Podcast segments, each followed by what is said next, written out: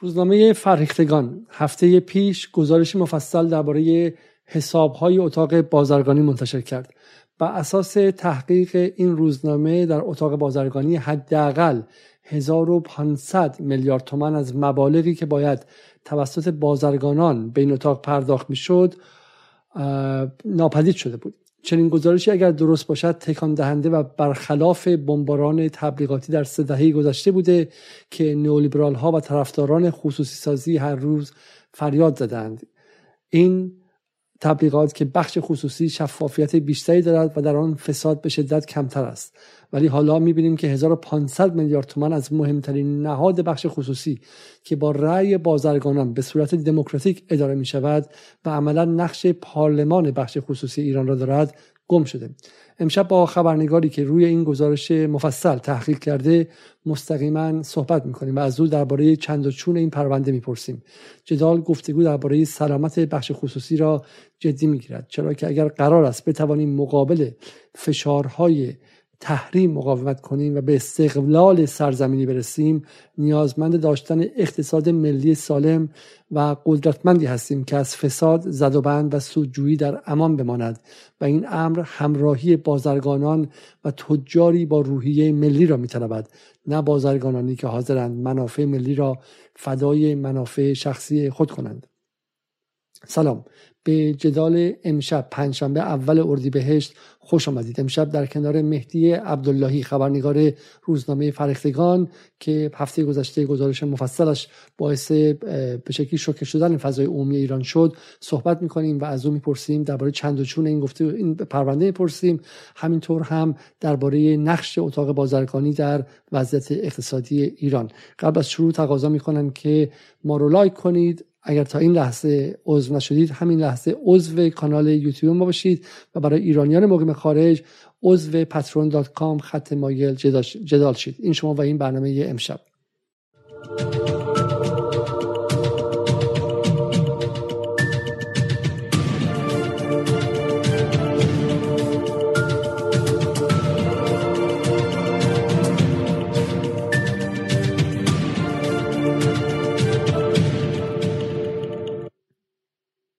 سلام آقای عبداللهی، شبتون بخیر و خوش اومدین به برنامه امشب جدال. بسم الله الرحمن الرحیم. من هم سلام عرض می‌کنم خدمت شما جناب آقای علیزاده و مخاطبین و محترم برنامه جدال. در خدمت شما هستم.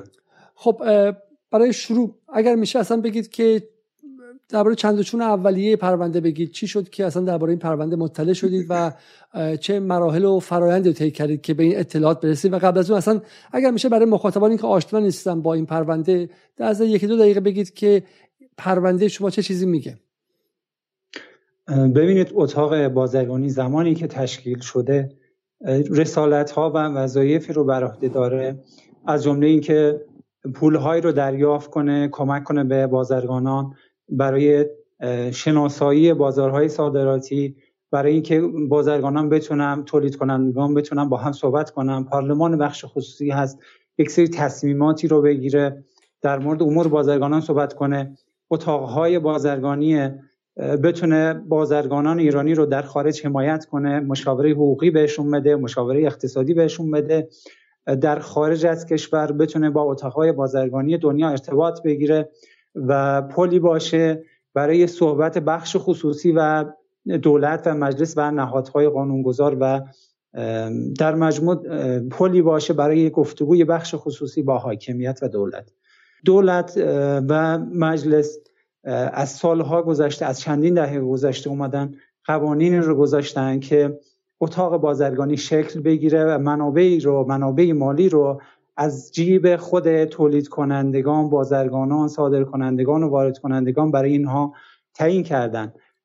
3/1000، 1/1000 و 4/1000 اینها درآمدهایی بود که بازرگانان، تولید کنندگان باید از سودشون، از صادراتشون، از سود خالصشون، از فروششون سالیانه به اتاق بازرگانی پرداخت می‌کردن. اینجا منابع مالی چشمگیری بود که طی 4 دهه اخیر فقط در سال 97 اتاق بازرگانی اقدام به انتشار صورت مالی خیلی ناقص و خیلی خلاصه در حد چند صفحه کرده بود. من برای خودم سوال بود در مورد بانک‌ها، بیمه‌ها، و کارتل‌های اقتصادی، شرکت‌های بزرگ، بنگاه‌های بزرگ دارم در مورد شفافیتشون کار می‌کنم، کار کردم. برام سوال بود که اتاق بازرگانی که بالاخره گردش مالی خیلی سنگین و بزرگی را هم در دستش هست، چرا همیشه در شفافیت عقب هست، در شفافیت هیچ حرفی برای گفتن نداره، و از جمله اینکه خود اینها همیشه منتقد عدم شفافیت بودن، منتقد رانت بودن، منتقد فساد بودن. همیشه تذکر میدادن که اگر اقتصاد به بخش خصوصی واگذار بشه، رانت ها، فساد ها برداشته میشه، بخش خصوصی میتونه اقتصاد ایران رو به بهترین شکل بالا بیاره، میتونه اقتصاد ایران رو شکوفا کنه.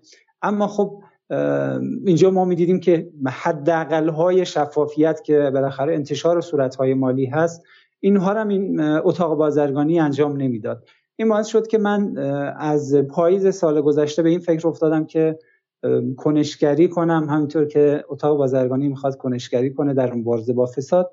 من خیلی به اینها مراجعه کردم، تماس‌هایی رو گرفتم، همیشه با روابط اینها در تماس بودم. متاسفانه هیچ همکاری نکردن، گفتن که صورت‌های مالی رو ما نمیتونیم در اختیار شما بذاریم، بالاخره مصوبه اتاق از هیئت رئیسه این اجازه رو نمیده. خیلی بالاخره پیگیری کردم، بیفایده بود. خب من شروع کردم صورت‌های مالی شرکت‌ها در بالاخره سامانه کدال هست، برای همه عموم مردم ایران قابل دسترس هست. من شروع کردم به یک اعداد عجیب غریبی در این صورت‌های مالی شرکت‌ها برخوردم که واقعا انگیزه پیدا کردم که خیلی تلاش کنم. با اتاق‌های استان‌ها، شهرستان‌ها ارتباط گرفتم، با آدم‌های زیادی من تعامل و ارتباط گرفتم و ابعاد این فساد، میشه گفت فساد، رو در این گزارش من آوردم. حساب کتاب‌هایی که من داشتم فقط از 40 شرکت بوده، اونم از سه بخشی که شرکت‌ها، فعالان اقتصادی به اتاق‌های بازرگانی پرداخت می‌کنن. من فقط 14,000 مالیاتی رو بررسی کردم که به رقم شگفت انگیز 1500 میلیارد تومان رسیدن. این برای خود من عجیب بود که فقط گروه فولاد مبارکه اصفهان در سال 98 124 میلیارد تومان و در سال 99 108 میلیارد تومان به اتاق بازرگانی پول پرداخت کرده.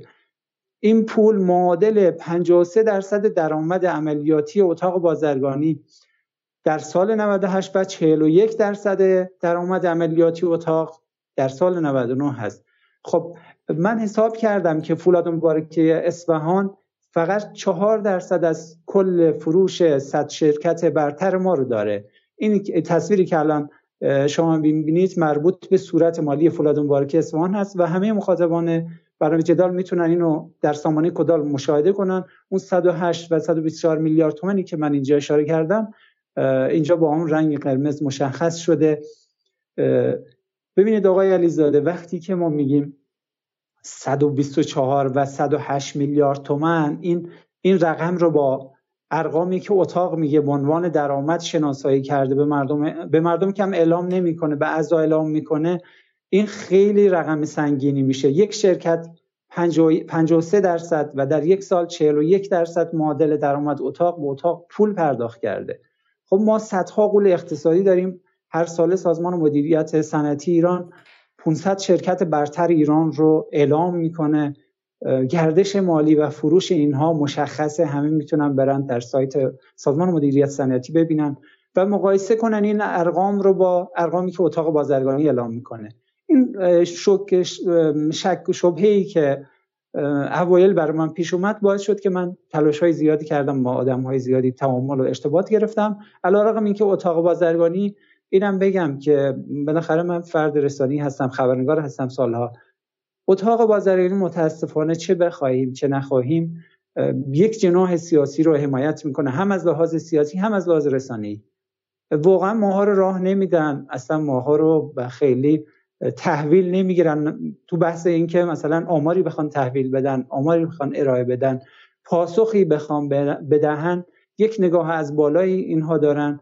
البته من واقعا انگیزه این شکلی نداشتم، یعنی اصلا دغدغه حزبی و جناحی نداشتم. من گزارشم در روزنامه فرخیدگان کاملا مشخصه، نشون میده که من خیلی مثلا دنبال بحث‌های جناحی نبودم، همیشه دنبال شفافیت بودم و اتاق رو به عنوان یک جایی که گردش مالی عظیمی داشت انتخاب کردم به عنوان پروژه خودم، پروژه شفافیت خودم، و با اعداد و ارقام نشون دادم، با محاسبات نشون دادم که اینجا یک سری اتفاقات بدی افتاده، باید اینها بیان پاسخگو باشن.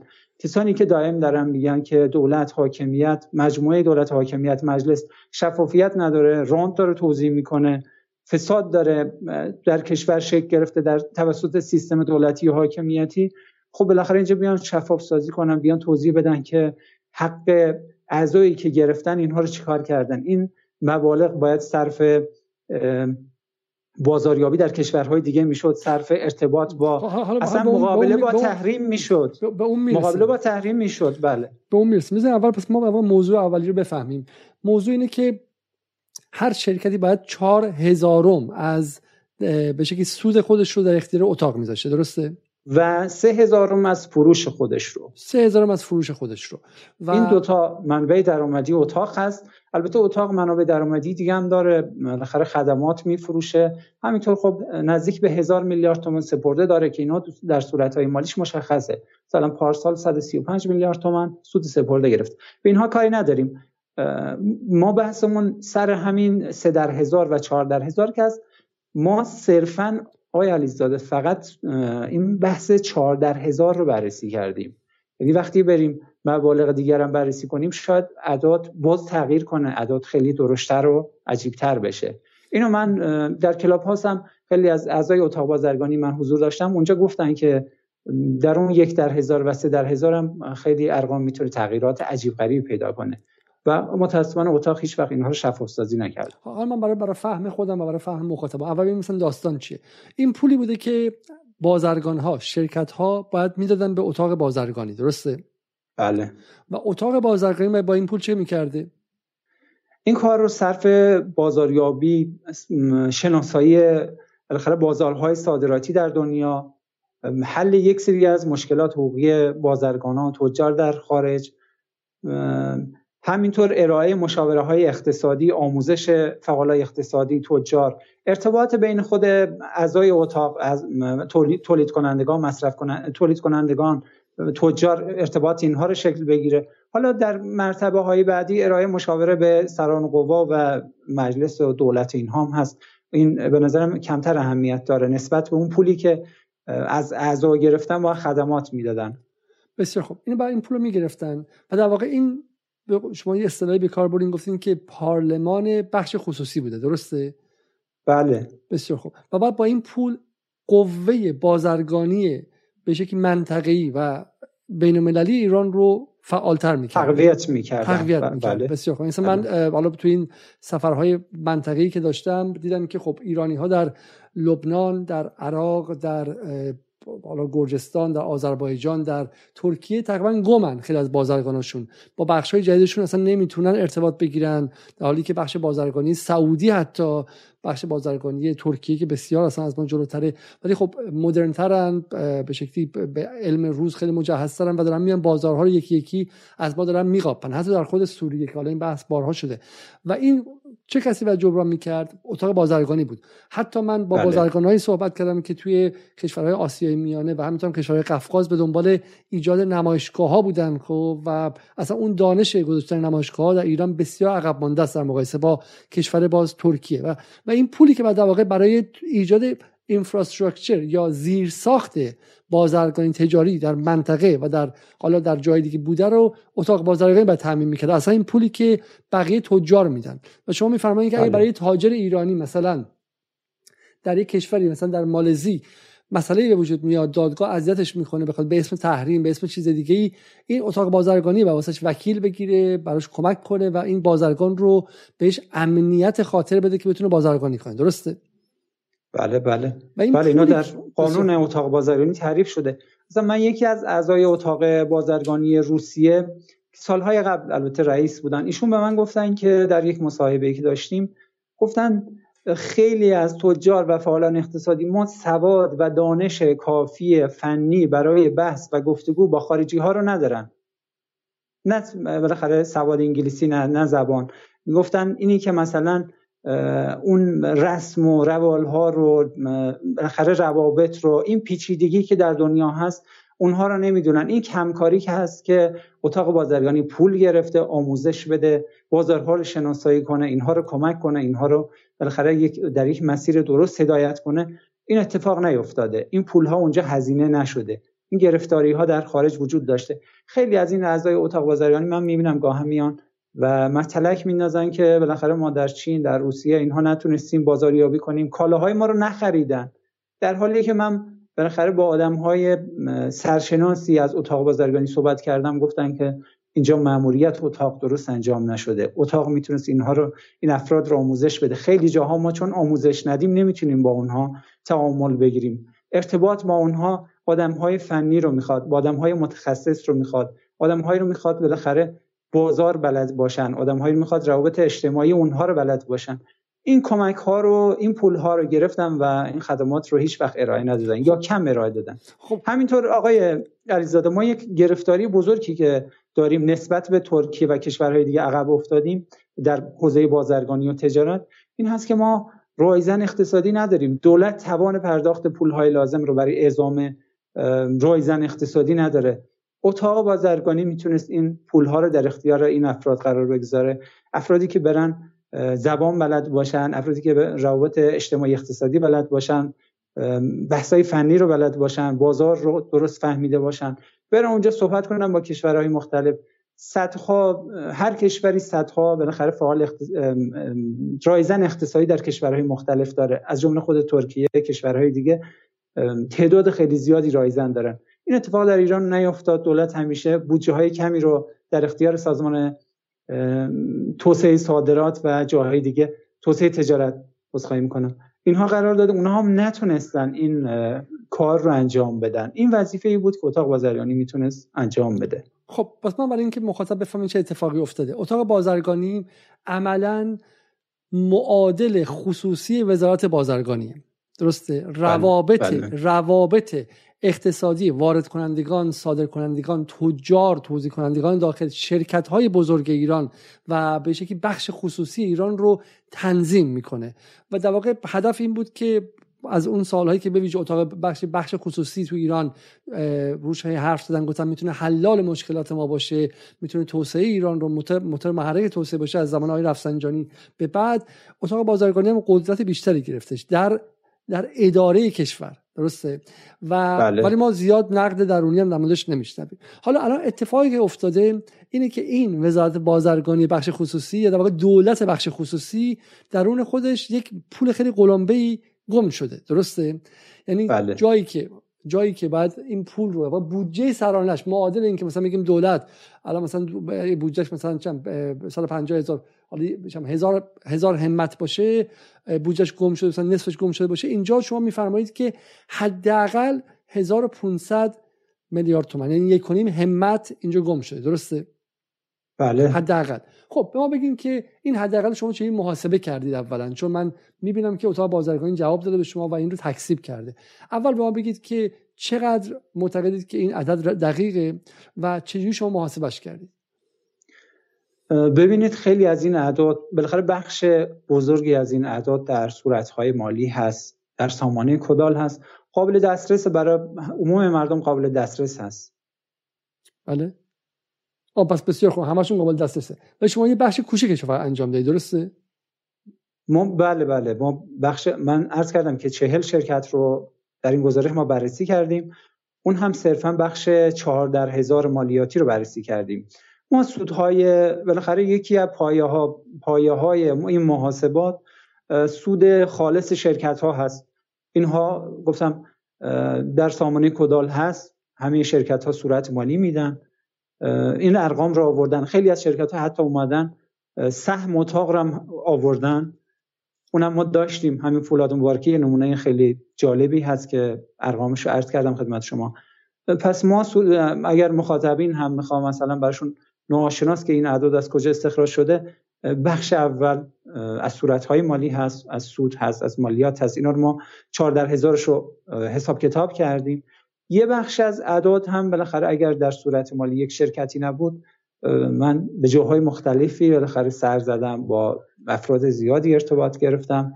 خیلی از این شرکت‌ها رو بعضی‌هاشون رو تماس می‌گرفتیم یا بعضی‌هاشون رو صحبت می‌کردیم و همینطور با اتاق بازرگانی بعضی از اتاق‌های استانی صحبت می‌کردم. این اعداد رو ما استخراج کردیم. من عرض کردم که من چیزی که نمی‌فهمم خیلی زمانبر بود. نه بسیار خوب. الان اگر میشه می‌ذار نکته مشخص اینه. الان این پول رو کسی خورده توی اتاق بازرگانی یا اینکه نه؟ پول رو مثلا از جای مختلف نگرفته. اگه 100 تا شرکت بوده شما میفرمایید که اگه 100 تا من اینو میفهمم که من مخاطب به زبان ساده توضیح بدم. چند تا شرکت داریم تو ایران ما فکر میکنم ما صنفی که خب بالای 2 میلیون صنف داریم، ولی شرکت ها رو بالای بعضی ها میگن 300,000 400,000، ولی خب بعضی از این شرکت ها عملا شرکت‌های کاغذی هستن، شرکت‌هایی که تحت پوشش در واقع در اتاق بازرگانی هستن و بعد سهمشون رو بدن. اینا تعدادشون خیلی مشخص نیست، ولی قسم بالای 7-8 هزار تا شاید باشه. حالا پس من اینو می‌خوام نشون بدم، در واقع اون نقشه‌ای که شما درآورده بودید و بر اساس این آماری که شما دارید می‌فرمایید که خود فولاد مبارکه به تنهایی که یکی از صدها شرکت بزرگ ایرانه، درسته؟ یکی از صدها شرکت بزرگ ایرانه، این مبلغی که پرداخت کرده، من می‌گم که شاید احتمالاً این باشه، درسته؟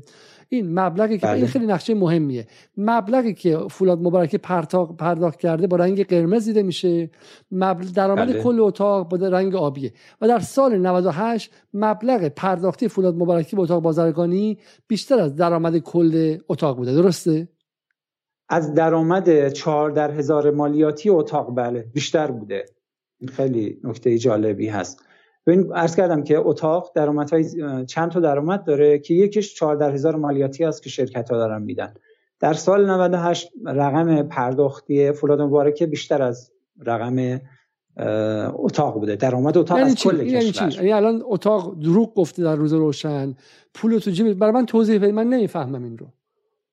ببین اتاق اون چیزی که خودش ادعا کرده، میگه من خیلی از این اعداد رو نگرفتم، خیلی از شرکت‌ها بالاخره کارت‌های بازرگانی رو دریافت می‌کنم و 5 ساله هم دریافت می‌کنن. تو اون 5 سال به ما مراجعه نمی‌کنن، من اون پولا رو نگرفتم. خب اما من با خیلی از اعضای اتاق صحبت کردم و اونها هم تو یادداشت‌هاشون، توییت‌هاشون اینا آورده بودن، گفتن که این کار کاملا از لحاظ قانونی یه امر غیرقانونی هست. شما خیلی راحت می‌تونید جلوی فعالیت کارت بازرگانی بگیرید و هر سال این پول رو دریافت کنید، چون این پول رو اگر شما 5 سال بعد بیارید، چون تورم‌های سنگین و بالایی ما داریم، اون پول دیگه ارزشی نداره. مثلا 99 میلیارد تومان 5 سال دیگه اصلا عددی نیست، اصلا رقمی نیست که بازرگان بخواد بیاره. خیلی راحت مکانیزم اینو دارن که بالاخره از طریق قطع فعالیت کارت‌های بازرگانی جلوی شرکت رو بگیرن و شرکت رو مجبور کنن بیاد این پول رو پرداخت کنه.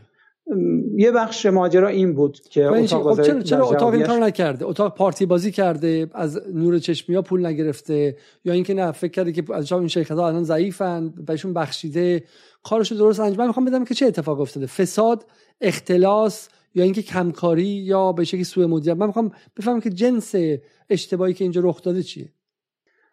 عرض کردم خود اتاق میگه که بالاخره فرصت دادیم، به بعضی از این شرکت‌ها فرصت دادیم، کارتاشون 5 ساله بوده، آخر 5 سال قراره بیان بدن، ولی همین فولاد مبارکه ما تو حساب کتاب‌های اتاق پیدا نمی‌کنیم. اینی که پرداخت کرده، تصویرش رو شما می‌بینید، این در صورت مالی فولاد مبارکه هست و در حساب کتاب‌های اتاق ما اینو پیدا نکردیم. من خیلی جستجو کردم، با افراد زیادی صحبت کردم، متأسفانه اونجا پیدا نشد.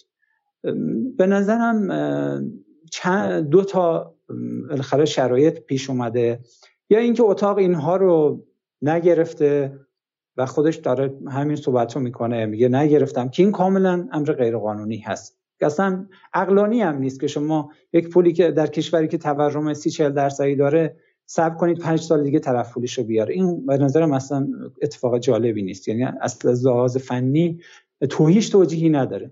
مورد دوم اینه که حالا مثلا ما نمیتونیم اینجا تایید کنیم، ولی این امکان هم هست بالاخره خیلی از شرکت‌ها به یک شکل‌های دیگه این پرداخت‌ها رو انجام داده باشن، به شکل‌هایی که غیرقانونی هست و در حساب کتاب‌های اتاق ثبت نشده. این هم میتونه اتفاق افتاده باشه. خب اینجا میتونه قوه قضاییه وارد بشه، سازمان بازرسی وارد بشه، چون ببینید من یه فرایند رو توضیح بدم که چرا اتاق در این مسیر افتاد. از 3 دهه قبل اون اوایل شرکت‌ها موظف بودن 3 در 1000 رو یا 1 در 1000 رو واریز کنن به حساب خزانه‌داری. وزارت اقتصاد این رقم رو تخصیص میداد یا انتقال میداد، صرفاً انتقال دهنده بود، تایید کننده و انتقال دهنده این پول به اتاق بازرگانی. هیچ دخل تصرفی هم در ارقام نداشت. اما بعداً گفتن که خب این زمانبر هست، وزارت اقتصاد دیر تخصیص میده این پول‌ها رو. اومدن گفتن که باید مستقیم، قانون وضع شد و قرار شد که این پول‌ها مستقیما به حساب اتاق بازرگانی واریز بشه. حالا اونجا چه اتفاقی افتاد؟ این فرآیند خیلی جالبه، یا اون سازوکاری که اونجا منجر به فساد میشه. اینا اومدن به حساب اتاق بازرگانی واریز کردن. اتاق بازرگانی یه مؤسسه غیر انتفاعی هست که مشمول بازرسی‌ها، حساب کتاب کردن‌های سازمان حسابرسی کشور و سازمان بازرسی کشور و دیوان محاسبات نمیشه، چون نهاد حاکمیتی دولتی هم نیست، به خاطر هم مؤسسه غیر انتفاعی. اینجا حسابرسی داخلی اتفاق افتاد، حسابرسی‌های داخلیش خودشون. بالاخره جالبیش هم اینجاست که هیچ صورت مالی، هیچ رقمی رو برای شفافیت اعلام نمی‌کردن، بین خودشون هیئت نمایندگان تصمیم می‌گیرن. حتی خیلی از اعضا من پرسیدم به این صورت‌های مالی، گزارش‌های تفریق و بودجه هم دسترسی ندارن. و من خیلی از پارسال تلاش می‌کردم اینا رو به دست بیارم، با آدم‌های مختلفی صحبت کردم، گفتن ما نامحرمیم. خود اعضای اتاق گفتن نامحرم، اینها در اختیار ما قرار نمی‌گیره. بالاخره خب ما خیلی تلاش کردیم اینجا، خیلی زحمت، حالا نمیگم افراد زیادی بودن کامنت کردم من. خلاصه اینها یک لاپوشانی اینجا اتفاق افتاده، یک نمیدونم این چه شکلی. حالا جالب بذار تعریف کنیم که آره چه چیزی میخوام بهش برسیم. من میخوام مثلا مخاطب یه خورده درگیر شه با داستان، بفهمه که عمق داستان چیه. میخوام اونا رو یه خورده به سفر ببرم و به خود در اتاق بهشون توضیح بدم. مثلا این اتاق بازرگانی جایی که خود آیه همتی پارسال گفت 70 نفر از صادرکنندگان بازداشتی کارتون خواب هستن، درسته؟ و بله. این اتاق میگم نبض جایی که اعتماد جامعه و اعتماد منطقه هم حتی کشورهای دیگه هم به بازرگانی ما، به تجارت ما و به اقتصاد ماست. و این اتاق مثلا چه میدونم در این سالها چند تا خود شما پرونده باز کردی که اینها بدون اینکه کارشون درست انجام داده بشن به کارتون خواب کارت بازرگانی دادن و اون فاجعه که دیگه کارش به کمدی و به برنامه مهران مدیری و اون سریال مرد هزار چهره اینا بود، درسته؟ سریال هیولام ارتباطی داشت که بالاخره سریال هیولام کارتون خواب. بله. این داستانش چیه؟ واقعا این اتاق بازرگانی که بعد خیلی چند مو رو از ماس بکشه، یه جایی میگم 1500 میلیاردش کم میشه، یه جایی مثلا به کارتون خواب به شکلی کارت بازرگانی میده. همین اتاق حالا میخوام اینجا بگم مخاطب بفهمه، آی شافعی رئیسشه دیگه، درسته؟ بله. آی شافعی کسیه که در این سالها خط مقدم حمله به وضعیت فساد در کشور بوده. میگه که قبح فساد ریخته و سازمان یافته شده. خب دوباره در اینجا میگه قبح فساد در جامعه ایران ریخته. حالا من میتونم براتون یه تیکایشو بخونم. خب در مرکز حمایت صدا و سیما بودش که میگه بیشتر از مشکلات اقتصادی و اجتماعی و فرهنگی که با آن توجه داریم، روند حرکت مسائل اخلاقی و آینده را با مخاطره مواجه میکنند که با سیل نزولی خیلی خیلی جدی بوده. خب حالا میگه که ما همون افرادی هستیم که رفتارهای حاکم بر بازار تحسین انگیز بود. بیشتر از اینکه به تولید فکر کنیم، به تولید انسان باید میاندیشیم، اما امروز وضع به چه سویی رفته و غیره. این واقعا یکی از مدعیان این که آقا کشور پر از فساد شده، در حال از بین رفتن و غیره است. خب حالا من میخوام برسم همین به شکلی همین آقای شافعی، بله، گمانم کسی که میگه که اولین مطالبه اتاق ایران شفافیت و مقابله با فساد است. این خیلی جالبه که بله. میگه که به عنوان نماینده بخش خصوصی حرف میزنه. این خیلی مهمه، رئیس اتاق خودش رو نماینده بخش خصوصی میدونه و میگه اولین مطالبه اش از حاکمیت، این 30 تیر 98 میگه، اولین مطالبه اش از حاکمیت مبارزه جدی با رویه‌های فساد، شفافسازی در توزیع منابع بانکی، واگذاری اموال دولت، مناقصه ها و مزایده ها و تخصیص منابع ارزی و مسائل از این قبیل است. ایشون اصرار کرد امیدوارم هیئت نمایندگان دور نهم اتاق بتواند در کنار قوای حاکمیتی در یک تعامل سازنده و مفید این شرایط سخت پیش رو را مدیریت کنند. خب حالا ایشون در زمان خودش، در دوره‌ای که رئیس اتاق بوده، در نهاد زیر دست خودش 1500 میلیارد حداقلش. شما حالا بررسی نکنید، گفتین در اونجا احتمال بعد ده ها برابر 1500 میلیارد باشه، درسته؟ من عرض کردم که ما فقط درآمد عملیاتی 4/1000 رو بررسی کردیم. بالاخره اتاق درآمد از 3/1000 مالیاتی هم داره، سالهای قبل 1/1000 مالیاتی هم داشته. بعضی از اعضای اتاق میگفتن که ارقام میتونه خیلی درشت عجیب باشه و ما 40 شرکت بزرگ رو بررسی کردیم. شرکت‌های زیادی هستن که دارن بالاخره این درآمدها رو پرداخت از فروششون، از صادراتشون دارن، از سود خالصشون دارن به اتاق پول میدن، سهم پرداخت میکنن. میتونه این اعداد به نظرم این شافعی چی میگه اینجا؟ شافعی خیلی جمله جالب میگه. شافعی با بیان اینکه نقش آفرینی مؤثر و سازنده در فضای اقتصادی و اصلاحات درون سازمانی باید به دو هدف اصلی برای اتاق تبدیل شود، گفت اتاق به دنبال شفاف سازی، آینده نگری، خلال جمعی، صراحت بیان و توجه به مسئولیت‌های اجتماعی است. در زمینه شفاف‌سازی اتاق ایران و بخش خصوصی به معنای پرچمداری باید در شفاف‌سازی اقدامات خود مطالبه شفافیت و مقابله با فساد از بیرون اقدام کنند. حالا شما این مدتی که روی این پرونده کار می‌کردید، آقای شافعی و کارمندانشون برای شفافیت خواهی شما چه به شکلی کنشی داشتن؟ چگونه با شما رفتار کردن وقتی شما شفافیت ازشون خواستید؟ کمکتون کردن؟ مدارک در اختیارتون گذاشتن؟ متاسفانه نه، هیچ همکاری نکردم. من از پارسال عرض کردم که از پاییز 1400 دنبال این مسئله بودم، واقعا موفق نشدم حتی یک صفحه، حتی یک خط، حتی یک کلمه در خصوص شفافیت از اینها بالاخره یک چیزی داشته باشم، برای روزنامه یک آورده‌ای داشته باشم، برای گزارشم یک کمکی گرفته باشم. من هر بار با روتینی اتاق تماس می‌گرفتم، خب حالا خیلی خودمانی میگیم میپیچوندم و کمکی نمی‌کردن، گفتن اجازه نداریم. خب صورت‌های مالی فقط هیئت نمایندگان و هیئت رئیسه میتونن این رو ملاحظه کنن، این رو ببینن. من خیلی خوب این تلاش کردم، میگم بی‌نتیجه است و از سایر خب روش‌ها به اتاق‌های دیگه من رفتم، دوستانی از اتاق‌های دیگه بودن، حتی بالاخره از جنوبی ترین تا شمالی ترین اتاق‌ها من تعامل گرفتم، ارتباط گرفتم، خیلی‌ها کمک کردم در محاسبات، در آمارهای استخراجی و واقعا کار زمانبری بود و خدا رو شکر حالا به نتیجه رسید، ولی واقعا خیلی خسته کننده بود. من خیلی از دوستان میدونستن که من این پروژه رو دارم پیگیری میکنم. حالا من میخوام بیام سراغ به شکلی پاسخهایی که اتاق به این داده. شما بالاخره اگر اتاق اهل شفافیت بود باید استقبال میکرد از اینکه یه چیزی بیرون اومده، فسادی کشف شده و باید میگفتش که آقا ما استقبال میکنیم، ما خودمون کمک میکنیم که این فساد گرفته بشه. اگر الان توی بانکی دزدی رو بشه، رئیس بانک باید بگه آقا ما استقبال میکنیم، با پلیس همکاری میکنیم، با روزنامه همکاری میکنیم. ولی ببینید که در مقابل این پرونده فرخیدگان چیکار کرده. مسعود خانساری رئیس اتاق تهران با تکذیب گم شدن 1500 میلیارد تومان در اتاق بازرگانی خواستار ورود دستگاه قضایی برای بررسی این ادعاهای نادرست شد. به گفته خانساری افرادی که پشت این ماجرا هستند به هیچ کس پاسخگو نیستند. ایشون مدعی اند که شما به هیچ جا پاسخگو نیستی و یه هدفی هم داری، از طرف عده‌ای اومدی و به شکلی دنبال ضربه به اتاق بازرگانی هستی. شما خوندی تکذیبیه اتاق رو، نظرت چیه؟ بله، من تکذیب اتاق رو خوندم، چندین تکذیبیه خب بالاخره جای مختلف داشتم و حتی جوابیه رسمی به روزنامه فرخیدگان فرستادم. ما جوابیه رو پاسخ دادیم و منتشر کردیم در روزنامه. اما در مورد ادعاشون حالا اگر جلوتر بریم من مبارد رو میگم که بالاخره پاسخشون کجا پیدا میشه. ما 40 دقیقه از بحث گذاشتیم، بگین که ادعاشون چی بود و در واقع تکذیبیشون بر چه مبنایی بود. ببینید، اولا که خب پایین‌تر اگر این ماجرا رو تو همین جوابیه ببینید، خیلی انگ میزنن، خیلی بالاخره میگن که اینها کسانی هستن که دنبال این هستن که اتاق رو تخریب کنن، از سمت یک جناح سیاسی اومدن، اهداف انتخاباتی و سیاسی دارن.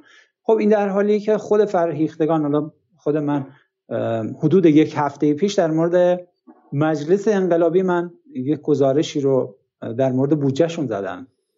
خب در مورد بودجهشون زدم که موجب اعتراض اونها شد. مجلس انقلابی که خب بالاخره سمت سوش اصولگرایی انقلابی هست. نه اصلا شما الان شما میخواید ثابت کنید که میخواید ثابت کنید که اصول اصلا من میگم شما کیهان شرط مداری اصلا اهمیت نداره. خب اصلا من میگم شما سبقت مال اطلاعات سپاه دیگه، از این که بیشتر نیستش که. من اصلا میگم شما روزنامه آیه حسین طائب، خب الان این مبلغ در اومده یا در نیومده؟ الان آیه خانساری به گرایش سیاسی شما چه کار داره؟ اصلا آقا من متعلق به MI5.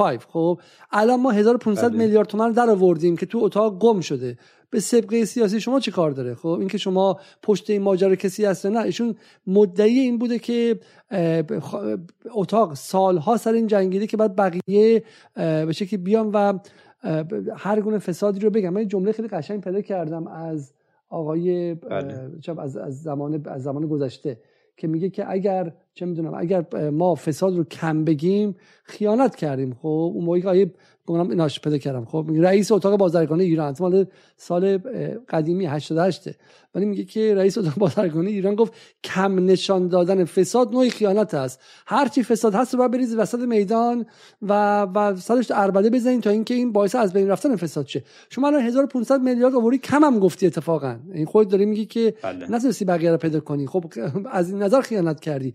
چرا اینقدر گارد گرفتم؟ این گارداشون عجیبه. این گارد اومده میگه حزب توده به کمک مخالفان اتاق ایران آمده. الان احتمالاً برنامه جدال رو هم به عنوان تلویزیون ملی توده‌ای ها میخوان چیز کنن، اسم گذاری کنن حتما دیگه. الان 1500 میلیارد تومان آقایون از معلوم نیست کجاست، تو جیب خودشونه، برای بچه‌ها به لندن و تورنتو فرستادن، چه میدونم نگرفتن از دوستانشون، پارتی بازی کردن، رانت دادن، جای دیگه حساب کردن. ما اصلا نمیدونیم، ما هیچ گونه تهمتی نمیزنیم. ولی روزنامه فرخیدگان به عنوان یک روزنامه رسمی داخل ایران ادعا کرده که 1500 میلیارد تومان از پول بازرگانان ایران که باید برای اقتصاد ملی ایران خرج میشد در حوزه واردات و صادرات، در تقویت اقتصاد ملی ایران، اگر قرار بود که ایران خودرو در منطقه بهتر بفروشه رو باید اتاق بازرگانی کمک میکرد. شما الان اتاق بازرگانی‌های کشورهای دیگر رو ببینید، تبلیغ‌های کلان فرا شرکتی رو، یعنی همه شرکت‌های ترکی مثلا، همه شرکت‌های اماراتی رو اتاق بازرگانی اون کشور انجام میده. پولی که بعد تو این دوره فشار حداکثری خرج این میکردن که جنس ایرانی، کالای ایرانی در منطقه، در جهان بهتر شناخته بشه، بیشتر بفروشه، ارز بیشتری وارد ایران کنه، راههای دور زدن تحریم رو پیدا کنن و غیره رو معلوم نیست باش چیکار کردن و الان به منتقدشون میگن توده‌ای. برای خود منم عجیب بود واقعا. من چون اصلا هیچ فعالیت سیاسی ندارم واقعا، حالا دوستانی که مخاطب فرهیختگان هستن، جای دیگه هم بودم، هیچ وقت حالا نمیدونم توده که دیگه یه چیز عجیب غریبیه. حزب توده بحثاتش اصلا خب دهها قبل در ایران جمع شده، ولی خب من نمیدونم این انگوها رو میچسبونن و یه قدرت رسانه‌ای هم بالاخره پشت، بعد گزارش اومد که بخواد اون گزارش رو بایکوت کنه، ولی خدا شکر خب گزارش چرخید و اونا نتونستن این کار رو انجام بدن. اینا از جمله همین برچسب‌زنی ها بود که میخواستن یک فرار رو به جلو داشته باشن، فرافکنی کنن و نخوان که توضیح بدن. ما خیلی در جوابیه که به ما داده بودن، من در پاسخ اونها گفتم که شما کافی بود فقط بگید که ارقامی که فولاد مبارکه داده رو چه اتفاقی براش افتاده. به نظرم این سوال خیلی مهمیه. 2 هفته پیش یک افطاری خیلی لاکچری در اتاق بازرگانی اصفهان برگزار شد، همون جایی که خب فولاد مبارکه ارقام خیلی درشتی رو با اتاق بازرگانی داده. این خیلی بازتاب در رسانه‌های جمعی ما داشت. ما میگیم خب این پولا واقعا پول بازرگانان هست، پول بالاخره فعالان اقتصادی هست، در جاهای درست، در جاهای قانون تعیین کرده با اونجا هزینه میشد. چرا باید سر از بالاخره افطاری لاکچری، سر از خرید خودروهای خارجی توسط اعضای اتاق، نمیدونم سر از سفرهای خارجی، سفرهای نمیدونم عجیب غریب، خریدهای شخصی، چرا باید صرف اینها بشه؟ ما اعتراضمون به این بود. البته من میتونم خب بعضی از مواردی که اتاق بازرگانی گفته بود که اینا رو برای بینندگان عزیز تشریح کنم، ولی خب این تصویری که هست این به نظرم اصلا یک پاسخ کاملی هست به ادعاهای اتاق بازرگانی. این جواب ندادن، درسته؟ به این جواب ندادن، به هیچ وجه جواب ندادن. خب توضیح بدین که این سند چی میگه، خیلی خلاصه توضیح بدین که این سند چی میگه و آیا هیچ گونه پاسخی در تکذیبی اتاق بازرگانی به این سند بود؟ خیر، هیچ پاسخی در جوابی اتاق بازرگانی ما مشاهده نکردیم. تو این چند روزی که واکنش‌های گسترده اتاق داشته، بالاخره هر حرفی زدن، هر فحشی دادن در مورد پرداختی‌های فولاد مبارکه حرفی نزدن. این سند که در کدال موجود هست و بینندگان عزیز شما میتونن برن در سامانه کدال صورت مالی فولاد مبارکه بخش هزینه‌ها پیدا کنن. اینجا اومده که میگه سال 98 فقط فولاد مبارکه اصفهان 124 میلیارد تومان و در سال 90 108 میلیارد تومان به اتاق بازرگانی سهم پرداخت کرده. این رقم رو شما در نمودارها نشون دادید که در سال 98 بیشتر از کل درآمد 14,000 اتاق از کل کشور بوده. خب این بالاخره واقعا یه چیزی نیست که ما بتونیم اینو پنهان کنیم. بله این نمودار خیلی واضح نشون میده بالاخره ستون قرمز پرداختی‌های فولاد مبارکه اصفهان اتاق بازرگانی هست، از ستون آبی هم درآمد کل اتاق از 14,000 مالیاتی کل کشور. خب اینو چجوری میشه پنهانش کرد؟ این پاسخ منطقی میخواد. ما از فولاد مبارکه ده‌ها شرکت و گروه شبیه فولاد مبارکه داریم. بالاخره پتروشیمی خلیج فارس، گروه پتروشیمی خلیج فارس رو داریم، 60 تا رو داریم که نزدیک به 160-70 تا شرکت داره. گروه‌های خیلی بزرگ این شکلی داریم در کشور که هم سهم 3/1000 دارن به اتاق بازرگانی پرداخت میکنن، هم 4/1000 مالیاتی دارن پرداخت میکنن، تولید کننده هستن، صادر کننده هستن و شرکت‌ها و کارتل‌ها و هلدینگ‌های بزرگی در درون خودشون دارن.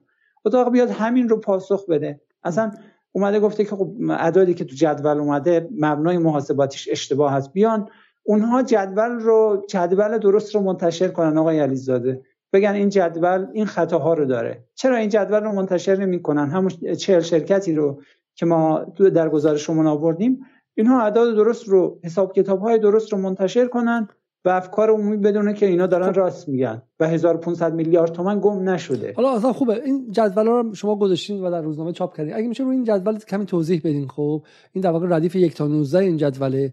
این دو جدول رو برای ما توضیح بدین و بعدم ردیف 20 تا 40. شروع کنیم و ببینیم که از این جدول چه چیزی ما باید بفهمیم و چگونه باید اینها رو تفسیر و تعبیر کنیم.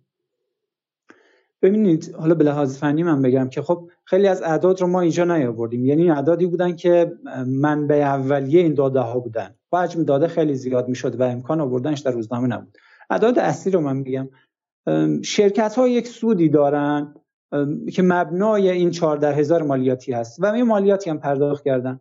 ما اینها رو یک ضرب و تقسیمی انجام میدادیم و اون 14,000 سود رو ما اینجا آوردیم. برای سال 96، 97، 98 و 99 برای اون 4 سال ما اومدیم گفتیم فرضاً میگم آقای مهدی عبداللهی باید تو این 4 سال فرضاً 1 میلیارد تومان به اتاق بازرگانی پول میداد، چون اینقدر سودش بوده، اینقدر مالیات پرداخت کرده. این دیگه خیلی راحت میشه از کدال استخراج کرد. برای همه شرکت‌ها این شفاف است. همه شرکت‌های بورسی، غیر بورسی این شفافه.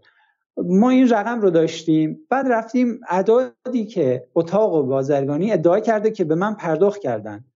فرضاً یک شرکتی قرار بوده 50 میلیارد تومان پرداخت کنه طبق محاسباتی که در صورت‌های مالیش قابل رصده.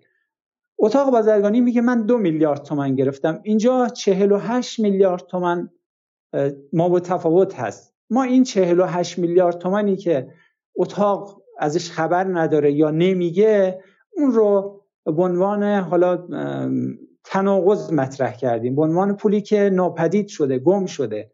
بالاخره این پول رو باید میگرفتم، قانونا باید میگرفتم و صرف امور تجار میکردم. مگه میشه؟ بالاخره نه خاله بازیه نه دکتر بازیه، اینجا خیلی بحثا واقعی هست. این پول براش منبع محل مصرف تعریف شده، قرار بوده که با اینا برن امور بازرگانان رو، اونم در شدیدترین شرایط تحریمی درست کنن، ساماندهی کنن، برن بازاریابی کنن، برن بازارهای صادراتی رو شناسایی کنن. حالا گفتیم اینا رو گفتیم. اگه میشه روی همین جداول، خب روی همین جداول، چون دیگه وقتمون تقریبا تنگه، خب روی همین جداول پس شما معتقدید که در واقع این عددهای این جدول دقیقاً نشون میده و اتاق بازرگانی تکسیبیش هم کافی نبود و اینها رو نتونست پاسخ بده. درسته؟ به هیچ وجه به این عدد اشاره نمی‌کنه.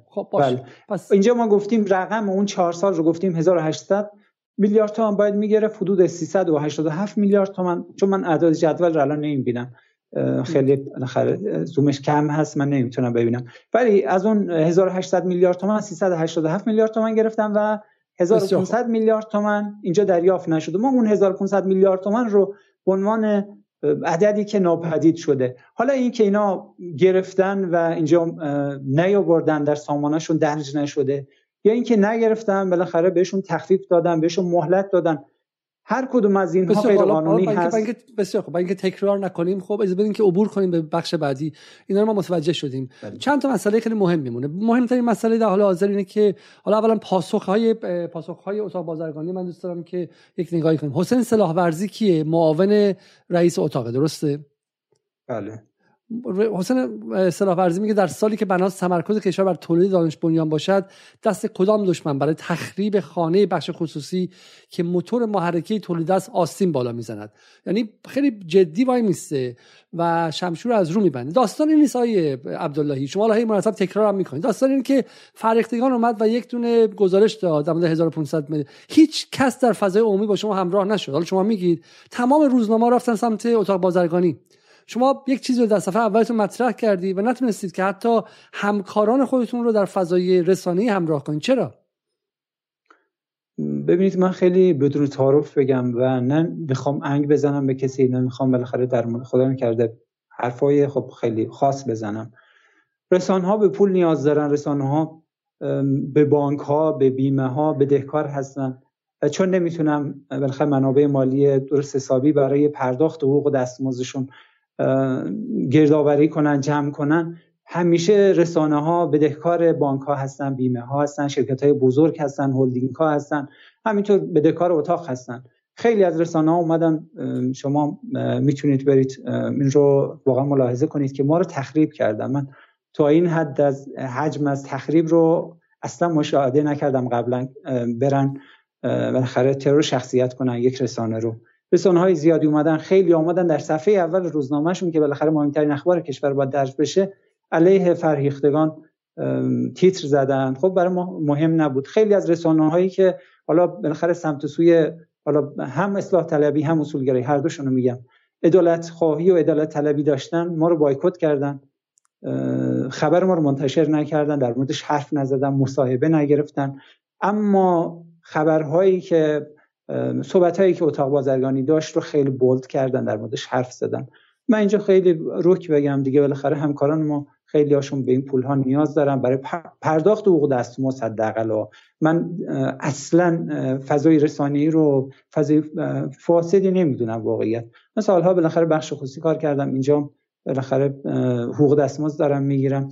رسانه‌ها نیاز دارن به منابع مالی که از جاهای مختلف، اونم برای پرداخت حقوق دستمزد. خدا این کرد اصلا بحث فساد اینها نیست بگم برای فساد دارن میگیرن، نه، واقعا دغدغه‌شون اینه که بیان حقوق دستمزدشون پرداخت کنن. اینجا بدهکارن دیگه، خیلی جا با سکوت کنن.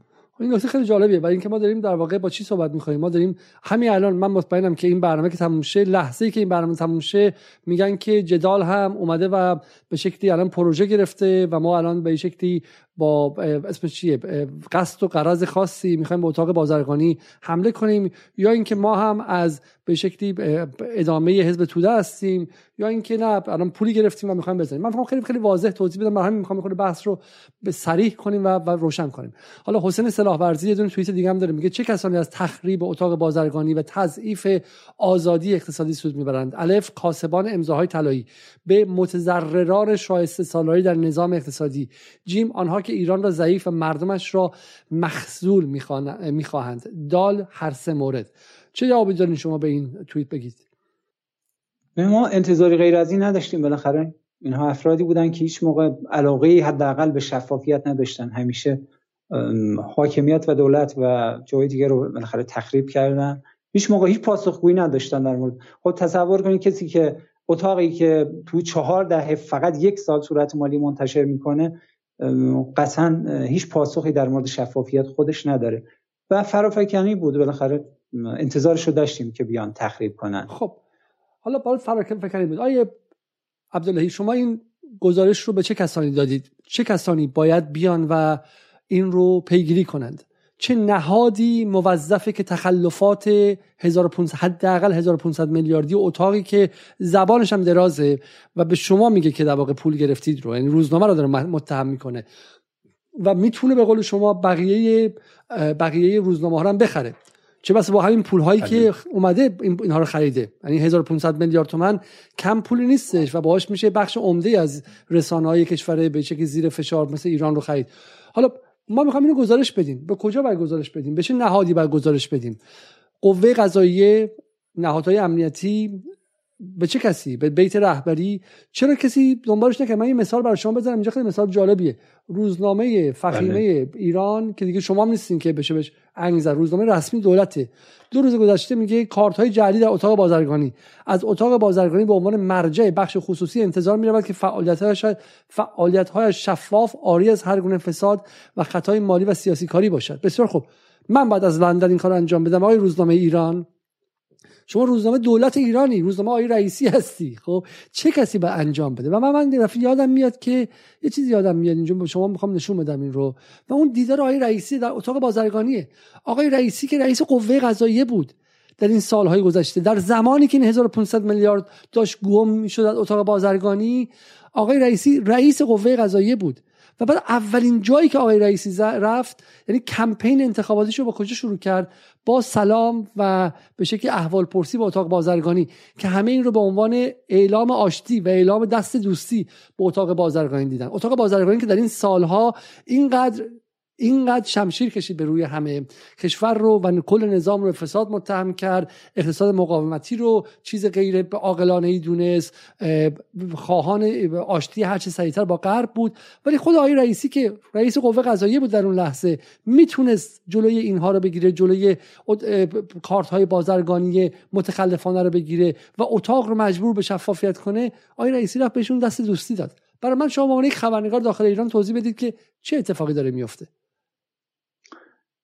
ببینید، خب بالاخره اتاق بازرگانی هر روز در سطح اول رسانه‌های کشور هست و انتظار غیر این نبود. همینطور البته از نیت آقای رئیسی من نیت خب خیلی منفی ازش انتظار ندارم.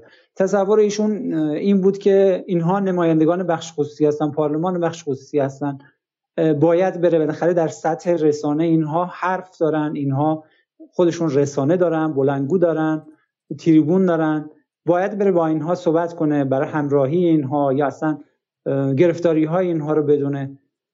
ولی خب کشش زیادی هست که بالاخره مقامات رو بتونه بیاره اینجا، افراد رو بتونه بیاره اینجا، تریبون دارن بالاخره اینا رسانه دارن.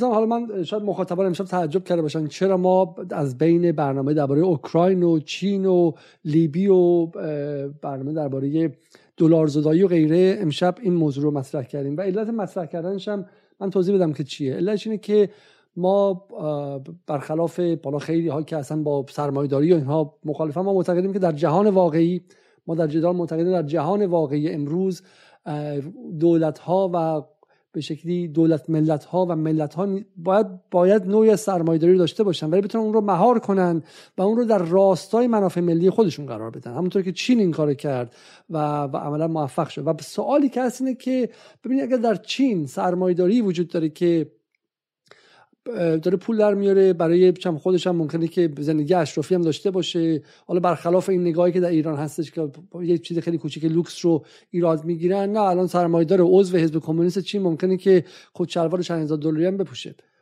من باش مخالفم، بسیاری دیگه ممکنه باش مخالف باشن، شما آیه عبداللهی ممکنه باش مخالف باشه، اما دولت چین و حزب کمونیست چین اونجا وای نمیسته، میگه اگر تو $2,000 برای خود کچلوار خریدی بسیار خوب، اما اگر برای خریدن $2,000 کچلوار به منافع ملی 2 میلیون ضرر زدی، رشوه‌ای گرفتی، علیه چین کار کردی، بعد اون موقع سر کارت با چوبه دار وسط میدان شهره. و اینجاست که ما الان میخوام ببینیم که در اتاق بازرگانی ما کدام یک از این بخش‌های مختلفش و جناح‌های مختلفش در راستای منافع ملی هستن و کدومشون منافع ملی براشون مهم نیست. حالا من میخوام جلوتر برم و نشون بدم خیلی از این عربده‌هایی که در اتاق بازرگانی در این سالها اومده به اسم شفافیت و به اسم فساد ستیزی چیزی نبوده جز منافع گروه‌های خیلی خیلی خاصی که نه ربطی به آزادی اقتصاد داشته، نه ربطی به تجارت داشته، بلکه عملاً ما با محفل هایی روبرو هستیم در اینجا که نقش محفل‌های مافیایی هم دارن و اینا خودشون مضر هستن برای بقیه تجار. حالا من اینها رو نشون دادم از آقای سلاحورزی به شما و میخوام برگردم به شکلی برگردم، حالا این رو هم ما دیدیم، برگردم به آی شافعی. خب و اینکه ادعای آی شافعی در این سالها چه بود. خب برسیم به آقای هادی حقشناس. آقای هادی حقشناس در گفتگو با اتاق ایران آنلاین بلافاصله گفتن که حمله به اتاق هدفی جز زمینگیر کردن بخش خصوصی ندارد. تضعیف اتاق به عنوان قدیمی‌ترین نهاد مدنی بخش خصوصی به تضعیف فعالیت‌های سازمان یافته این بخش منجر شده و نتیجه جز تقویت اقتصاد زیرزمینی نخواهد داشت. بلافاصله به جای اینکه کسانی که سالهای سال از سال 88 پرچمدار شفافیت بودند به همان فاسد و غیره گفتن، بلافاصله توپ انداختن به اون زمین و گفتن که کسانی که دارن از اتاق طلب شفافیت میکنن، اینها هدفشون تقویت بخش زیرزمینی اقتصاده. یعنی یه ترفند سیاسی کاملا به شکلی سخیف. شما 1500 میلیارد تومان باید بیان به جامعه جواب بدید، به بقیه. فقط اتاق تهران، من الان دیدم که یکی از دوستان گفت فقط اتاق تهران 2500 عضو داره. اونها باید شاکی شما باشن و باید بهشون جواب بدید و به جای جواب دادن فرار رو به جلو میکنید به قول آیه عبداللهی. خب ما الان از آیه حقشناس رو ببینید جمله شو. حقشناس با اشاره به ادعاهای مطرح شده درباره مباحث مالی و بودجه اتاق ایران بیان کرد از آنجا که اتاق ایران از جمع بازرگانان ایران تشکیل شده، اطلاعات مالی و پولی آنها شفاف است. اتفاقا به نظر میرسد بخشی از اقتصاد ایران که زیرزمینی و دلالی است با اهداف مشخص به سراغ مجامعی مثل اتاق ایران آمده که مناسبات مالی آن زیر ذره‌بین رسانه‌ها و نهادهای نظارتی قرار داشته و شفافیت عملکرد آن پرواضح است. خب کجاست شفافیت عملکرد آن را؟ ما داریم به شما در روز روشن در همین جا با نشان دادن سند فولاد مبارکه نشان میدیم. آقای حقشناس، جناب آقای حقشناس، شما بیاین و جواب بدید به جامعه بازرگانان و تجار و به افکار عمومی ایران. در سال 98 مبلغی که از فولاد مبارکه بوده بیشتر از مبلغ کل اعلامیه شما بوده. چه چیزی شما شفافه؟ شما تمسخر دارید میکنید افکار عمومی رو. درسته، این به ریش خند گرفتن افکار عمومی های حقشناس. او گفت اگر اتاق ایران و اتاقهای استانها نبودند شاید این صد از اطلاعات اقتصادی که امروز در اختیار مردم است وجود نداشت. امروز عموم مردم میدونن مشکل اقتصادی ایران عدم کنترل نقدینگی، عدم کنترل تورم، عدم اجرای سیاست‌های باثبات بخش بازرگانی است و بخشی از این حاصل عملکرد اتاق‌های بازرگانی است. من مسعود خانساری برای شما خوندم. آقای سیامک پیربابایی، حالا بهشون میرسیم از اینجا. حالا اینم که من نشون دادم که همایش پشت همایش درباره مبارزه با فساد اتاق بازرگانی داشتن و ادعای بود که کنشگری بخش خصوصی باید میداندار مبارزه با فساد باشه. میرسیم به پدرام سلطانی. پدرام سلطانی رئیس سابق اتاق تهران، درسته؟ رئیس اتاق بوده، اتاق ایران هم بودن. بله، بسیار خوب. و یکی از بلندترین صداهای نماینده بخش خصوصی و نماینده اون جنس بورژوازی در فضای رسانه‌ای ایران، توییتاش شب در میون توسط BBC خونده میشه، در محافل مختلف پخش میشه و صدای طلبکار بخش خصوصی ایران جناب آقای سلطانی. و من دوست دارم که این توییت‌هاشو یک نگاهی بهشون بکنیم و ببینیم که چی میگه آقای سلطانی.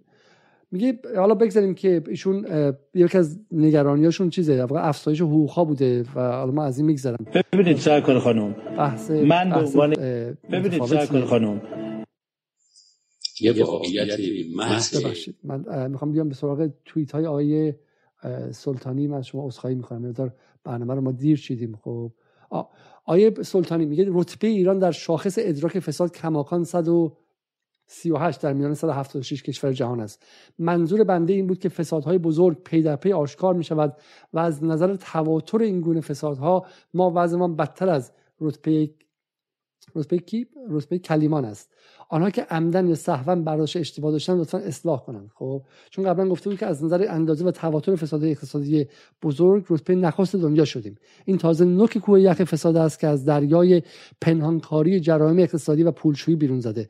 سالها طول خواهد کشید بفهمیم تحریم چه تاراج ثروتی بود و غیره. خب این آقای پدرام سلطانی که در اینجا شما می‌بینید و یکی از عصبانی‌ترین افراد هستند، میگه که فایل صوتی یادآور این بود که در ایران امنیت اقتصادی به قدری است که حتی عوامل یک فساد 8000 میلیارد تومانی هم در امنیت کامل و آسودگی خیال به سر میبرند. حالا ما 8000 میلیارد پیدا نکردن روزنامه فرخیدگان، ولی 1500 میلیارد پیدا کردن. 1.5 میلیارد، واقعا 1500، یعنی مثلا یک پنجم این مبلغه.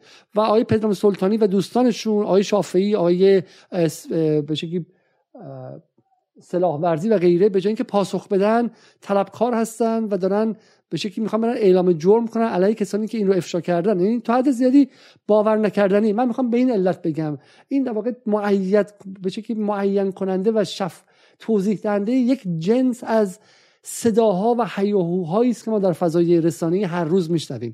ما هر روز در فضای رسانه‌ای کسانی میبینیم که شمشیر برداشتن، طلبکارن، دارن از همه چیز بد میگن، همه رو هم به فساد متهم میکنن و بعد ما صندوقچه رو که باز میکنیم میبینیم خودشون از اون فساد بری نیستن. من میخوام باز برگردم به احسان سلطانی، ببخشید معذرت میخوام به پدرام سلطانی. میگه آنها به شدت جلوی شفافیت در اقتصاد ایران ایستادند، راجع به FATF نشانه غلط میدهند، گیریم که FATF بعد چرا نمیگذارند نظام جامع مالیاتی اجرا شود؟ هراسشان از آشکار شدن ثروتی است که از رانت و فساد آمده، تحریم برایشان نعمت است چون ثروتشان را زیر خاکستر خود میپوشاند. بعدی دوباره از پدرام سلطانی، بلایای طبیعی در ایران محصول بلایای فساد و سوء مدیریتند. مردم در زلزله کرمانشاه و سیل گلستان قربانی سوء مدیریت ساخت و ساز و فساد جنگلخواری شدند. از بعد حادثه این فجایع را دیگر نمی‌شود به گردن کشور دیگری انداخت. شما هر جا خواستین وارد چید آقای عبداللهی. چشم، بفرمایید. حالا میگه فضای کارآفرینی کشور به دلیل فساد گسترده دارد دچار سرخوردگی میشود. جوانان خلاق و نخبه بارها من گفتند که با سلامت نمیتوانند کار کنند. بسیاری سرخورده میشوند و برخی هم آلوده. در انبوه مشکلات آنچه عریان و بی‌محابا به جان اقتصاد افتاده فساد است. حکمرانی کارآمد و بدور از فساد در کشورهای شکل میگیرد که مدیر دولتی را از میان افراد باهوش و توانمند انتخاب میکنند و به او بیش از متوسط پرداختی در بخش خصوصی حقوق و مزایا میدهند. از شعارهای ساده زیستی و قناعت‌ورزی بترسید، نتیجهش همین است. خب باز دوباره میگه در کشورهای موفق در این برای امروز واقعا جالبه. میگه در کشورهای موفق در مبارزه با فساد روزنامه‌نگاران یا فعالان مدنی زبده کارشان کشف و افشای فساد است و به آنان ویسل بلور گفته می شود. آنها از حمایت‌های قانونی برخوردارند. سبا آذرپیک و یاشار سلطانی در این ظرفیت مثال زدنی هستند. در این هزار توی فساد نیاز به صدها مانند ایشان داریم. آقای پدرام سلطانی، سبا آذرپیک و یاشار سلطانی به کنار، ولی الان آقای عبداللهی اومده اینجا و یک فقره از فساد نهادی که شما رئیسش بودی، این فساد فولاد مبارکه وقتی اتفاق افتاد شما رئیسش بودی، اونجا نایب رئیسش بودی آقای پدرام سلطانی. بله. در نهاد خود شما فساد پیدا کرده آقای عبداللهی. ما باید چه کارش کنیم ایشون رو؟ ببریمش الان زندان یا بهش جواب بدیم یا بگیم توده‌ایه؟ شما الان از خانواده توده‌ای میای آقای عبداللهی؟ خودم میگم من واقعا تعجب کردم، اصلا همچین انگاهی. خب بالاخره دیگه سالهاست به هیچ که نمیچسبه، زندگی حزب توده تموم شده و من تعجب میکنم ایشون به قول شما میگن که در کشورهای موفق از سودزنی حمایت میشه، از روزنامه‌نگاران حمایت میشه، ولی اون چیزی که تو این چند روز اتفاق افتاده بالاخره همه حمله و همه بشکستنی به هم فرهیختگان. حالا خود من رو خیلی کار نداشتم ولی بیشتر به فرهیختگان و خب خیلی هنگاهایی رو چسبوندن که اینها دست نشانده هستن، از طرف جمعی بالاخره چیز شدن، حمایت شدن و واقعا این شکلی نبوده. من خیلی از دوستانم میدونستن که از پاییز پارسال من دنبال این موضوع بودم، خیلی من تماس داشتم با اتاق و هیچ وقت جوابشون ندادن. صحبت کردم، گفتن که نمیتونید دسترسی داشته باشید و خب بالاخره ما مجبور شدیم به شکل‌های دیگه ارتباط بگیریم. بالاخره خبرنگار هستیم با آدم‌های مختلفی، با اتاق‌هایی که بالاخره میدونستم اعتراض دارن در استان‌های مختلف، با اینا صحبت کردیم و حالا واقعا هم خدا شکر گزارشی شد که یه جاهیش اتاق پاسخی نداره بهش بده. حالا ما چون به اینجا رسیدیم در مورد خود پدرام سلطانی یه نکته هستش که شما رو شخصا باهاتون خیلی خوب نیستن، چون گمانم شما پشت این خبرنگار، پشت این ماجرا بودین، درسته؟ این گزارشی که اون موقع منتشر شد در مورد خب آقای پدرام سلطانی خیلی در مورد ارز 4200 و فساد رانتش صحبت می‌کرد. ما خیلی مخالفتی نداشتیم که بالاخره این ارز فسادزاست. بالاخره تفاوت قیمت خیلی زیادی وجود داشت بین ارز دولتی و ارز آزاد. این باعث میشد که خیلی آدم‌ها از این ارز سوء استفاده کنن و ببرن تو در بازار بفروشن و این داستانا. اون موقع یک گزارش رو از بانک مرکزی، آمارهای بانک مرکزی هم قابل دسترس هست برای همه، لیست ارز دریافتی 4200 اینو منتشر کردیم، گفتیم که دیگه درسته، بله شرکت تحت مالکیت ایشون رفته و $1,000,000 ارز 4200 زمانی گرفته که ایشون هم مسئولیت داشته. خب خیلی از شرکت‌ها دنبال این بودن این ارز رو بگیرن و موفق نشدن، در عوضش خب ایشون موفق شدن خدا رو شکر و با همه انتقاداتی که داشتن به ارز 4200 خب ازش برخوردار شدن، استفاده کردن. جالبه که حاضر خیلی جواب میده، میگه که مخاطبان گرامی مستحضر باشن که مانور تخریب بنده و شرکت هم به جهت انحراف افکار عمومی از شناسایی متخلفین واقعی طراحی شده و شایسته است این سوال پرسیده شود که این به ظاهر دلسوزان مردم چرا یکی از کسانی که ارز کلان دولتی گرفته و کالایی وارد نکردن را معرفی نمی‌کنند. من می‌خوام اینجا توضیح بدم. ببینید ما مشکلمون با اتاق بازرگانی اینه، اینکه عده‌ای از پدرام سلطانی بیشتر ارز دولتی گرفتن به کنار، ولی اون جایی که پدرام سلطانی فریاد می‌زنه که ارز نیمایی سهم خودشو میخواد، سهم خودشو اگر ندید فریاد میزنه و این در واقع من میخوام براتون گردونم به اون جایی که این بحث کلانی که ما در موردش حرف بزنیم جمهوری اسلامی برای خودش دردسر ایجاد کرده و این دردسر اینه که بخش خصوصی اتفاق افتاده که این بخش خصوصی براش منافع ملی مهم نیست، اما چون انحصار گرفته و شفافیت هم نبوده هر کاری که بخواد میکنه. اگر الان رانت پدرام سلطانی، رانت شافعی، رانت بقیه اعضای عالی رتبه اتاق بازرگانی رو نیم ساعت قطع کنید، اگر بتونن جایی رو خب به شکلی درش مشکل به وجود میارن. رانت آقای مدلل رو وقتن پروندهشو باز کردن در کل ایران به شکلی دام اسمش چیه مرغدانی ها از بین رفت و کشور داشت با آشوب کشیده میشد،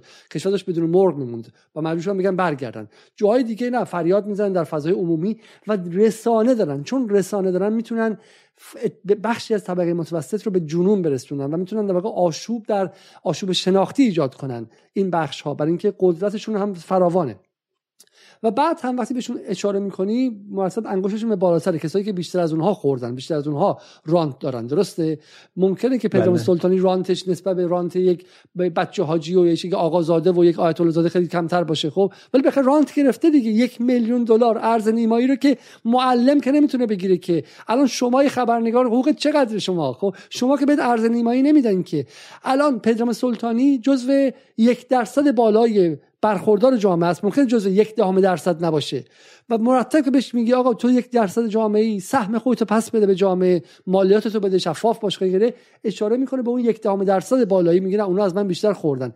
و این به نظر من این شاید ساده به نظر شما بیاد، اما کلید فهم بخشی از این دیسکورس ها و گفتمان های منتقدین و معترضین در جمهوری اسلامی امروز، خب کسانی که خودشون بدنه قدرت هستن اما ادای اپوزیسیون در میارن، کسانی که منتفع شدن از عدم شفافیت، از سیستم رانت، مقداری که رانتشون کم میشه چه گوارا میشن. پدرام سلطانی در این سالها نقش چه گوارا رو داشته، خب و در حالی که مردم ایران برای گوشت صف می‌بستن، پدرام سلطانی $1,000,000 ارز نیمایی گرفته. فقط مابل تفاوتش حساب کنین شما با ارز معمولی حدود مثلا 25,000 تومان، خب این حدود 25,000,000,000 تومان تفاوتشه، خب در زمانی که حقوق ها رو و همین پدرام سلطانی وقتی حقوق میخوان زیاد کنن، حقوق کارگرها رو، صداش میاد بالا که نه حقوق ها داره به بخش خصوصی ضربه میزنه و غیره و غیره. خب منظورم اینه که این فضا رو باید دقت کنیم. فقط من قبل از اینکه حالا بحثو تموم کنیم میخوام به یک تکه از گفتگوی آقای یکی از اعضای اتاق مسئول آقای حریری گوش کنید. موافق هستین؟ بله بفرمایید. ببینید سرکار خانم، من به عنوان یه آدمی که تاجر معمولی هستم، اگر که کالامو بیارم تو گمرک، تا زمانی که سود و عوارض گمرکی رو ندم، یعنی اون چه که حقوق دولتی این کالاست نپردازم و متاسفانه علیرغم قانون و علیرغم منطق 4% ارزش اون کالا رو هم به طور علل حساب به عنوان مالیات ازم میگیرن. حالا اونی که 700 تا پرشه میاره معلومه تو کشور کیه این 700 تا پرشه که تو جیب کسی جا نمیشه، که اینا اومده شماره شده. این داستان 700 پرشه چیه و ارتباطش به این داستان چیه؟ ببینید یکی از وظایف اتاق بازرگانیه که کارت‌های بازرگانی میده و اینها رو تمدید میکنه. 700 تا پرشه وارد شده بود به اسم یک پیرزن روستایی. وقتی ماموران مالیاتی و نهادهای امنیتی میرن سراغ این پیرزن میبینن که یه بنده خدایی هست در یکی از دورافتاده ترین روستاها و به اسمش این پوش‌ها وارد شده، به فروش رسیده، حتی بالاخره یک سری از عوارض و مالیات‌های قانونی هم داده نشده. خیلی از این اتفاقات خیلی افتاده. همون اتفاقی که آقای همتی هم گفتن کارتون خواب 70 کارتون خواب بالاخره ارز گرفتن و اینها، اینجا هم رخ داده بود. یعنی اینجا عدم اعتبارسنجی درست اتاق بازرگانی بود که این نمونه‌های زیادی از این تخلفات ما داشتیم. به کار این شکلی اتفاق افتاد. و این آدم آدمیه که نفوذ داره، نفوذش هم فقط اقتصادی نیست، منابع قدرت سیاسی هم که به این آدم نفوذ دادن. این از فلان وزیر فلان وکیلی نامه میگیره، تعهد میده که آقا اینو بدون پرداخت اینا بیار بیرون، بعدا میام حساب میکنی. بعدا که میره سراغش یه پیرزنی رو معرفی میکنه، میگه این بود دیگه کارت بازرگانی. این حرفا نیستش که معلومه کی اون پرشو وارد کرده. همه در زمان خودش میتونستن اسم اون آدم هم بگن کیه. آدرس غلط به جامعه دادن این که شما آدم گنده‌ها رو پیدا نکنی، بری سراغ پیرزنه و نمیدونم پیرمرده و نمیدونم اونی که کارتون خوابه و الان چیزایی که میگن. پس بر اساس من عرض میکنم که اصلا اون پرشه رو نمیشناسن کیه، نمیدونن کی اینو وارد کرده. معلوم نیست کی 700 تا پرشه توی مملکت فروخته. مثلا نخود لوبیاست، فرض بکنید اینه که نیست دیگه، پرش که باید بره یکی یکی شماره بشه، معلومه که این پرشه رو آورده کی شمارش کرده. فرض کنید اصلا همه اینا نیست. شما دارید راجع به کالای صحبت میکنید که نمیشه ردش رو زد. من پیرزنه که میرم، پیرمرده پیرزنه که میرم اون کارت رو میگیرم، شمایی که میخوای بیای به نام من وارد بکنی باید برید توی محضر رسمی، دفتر اسناد رسمی، وکالت بگیری رو کارت من، به عنوان وکیل من بری این عملیات خلاف رو انجام بدی. شما میخواید بگید کاملا قابل من پیرزن معلومم کیه، شمایی هم که وکیل منی تو دفتر اسناد رسمی رفتیم با شماره ملیت، آدرس مشخصت، همه اینا که شما اگه تو خیابون چراغ قرمز رد بشی پیامکش میاد میرسه. چطوری همچین تخلفی پیامکش؟ ببینید اینا همش اینه که باندهای سازمان یافته قاچاق با مراکز ذی‌نفوذ سیاسی دولتی یا غیر دولتی با همدیگه یک شراکتی دارن، تخلفاتی انجام میدن. برای اینکه جامعه رو گمش بکنیم باید بگیم آقا اون پیرزنه بودیم، پیرزنه و آقای معاون وزیر 34 بار این پیرزنه رو گفته. امسال هم نیست، از سال 91 این پیرزنه رو دارن میکوبن تو سر مردم و هنوز پیدا نکردن که کی 700 تا پرشه آورده. اما تنها چیزی که میشه بگی اینه که آقا خودتونید واقعا، که این که نمیشه که به مردم اینجوری گفت آقا یه پیرزنی 700 تا شما یه پرشه یه خیابون باشه همه میدونن مال کیه. 700 تا پرشه آورده پیرزنه و منم که مسئول این مملکتم نمیدونم کیه این خب بسیار خب. بخش از گفتگو آقای حریری رو دیدیم. همیشه حالا آقای حریری معرفی کنید شما و بگید که ایشون توی این گزارش آیا نقشی داشتن، آیا کمکی کردن، افرادی مثل ایشون رو سراغشون رفتید؟ چون این هم عضو اتاق هستن، ایشون رئیس اتاق چین هستن، درسته؟ بله، ایران، اتاق مشترک ایران و چین. خب آقای حریری واقعیتش نمان در جریان تکمیل گزارش نرفتم، ولی میدونستم که آقای حریری و افراد دیگه خواستار بالاخره شکایتی داشتن از دادگاه، خواستار ابطال انتخابات اتاق بازرگانی ایران داشتن. هنوزم پروندهش داره به مرحله بالاخره نهایی داره میرسه و رأی به ابطال انتخابات داده شده. اونجا یه سری تخلفات اتفاق افتاده. اینها بعد از اینکه گزارش منتشر شد در کلاب هاست و جاهای دیگه بالاخره اومدن صحبتایی کردن و تایید کردن، گفتن این اعداد با توجه بالاخره به گزارش های صورت های مالی، با توجه به ارقام فروش و سود خالص شرکت ها ارقام درستی هست. گفتن نمیتونیم با جزئیات حرف بزنیم، ولی خب یه حدودی داریم نگاه میکنیم.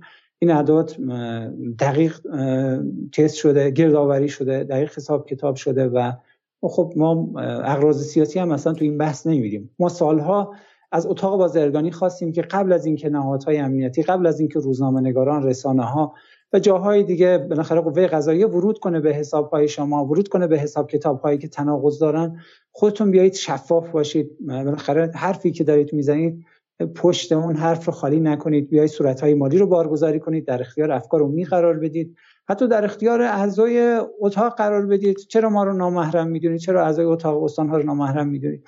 این کار رو نکردم. من خیلی آدم‌های دلسوز زیادی دیدم در اتاق بازرگانی، در جریان تهیه گزارش کمک کرده بودن و این تو این چند روزم صحبت کردن که گفتم واقعا اتاق بازرگانی باید از این بالاخره گزارش استقبال میکرد، به جای برچسبانی استقبال کنه، بیاد و از حیثیت و آبروی بخش خصوصی دفاع کنه. من آقای علیزاده به شما بگم، خب بالاخره ما خبرنگار هستیم و خب وزنی در عالم سیاست و اقتصاد نیستیم، صرفا خبرنگار هستیم. وظیفه‌مون هم بالاخره شفاف سازی هست، بالاخره اطلاع رسانی، آگاهی بخشی در اجتماع هست، در جامعه هست.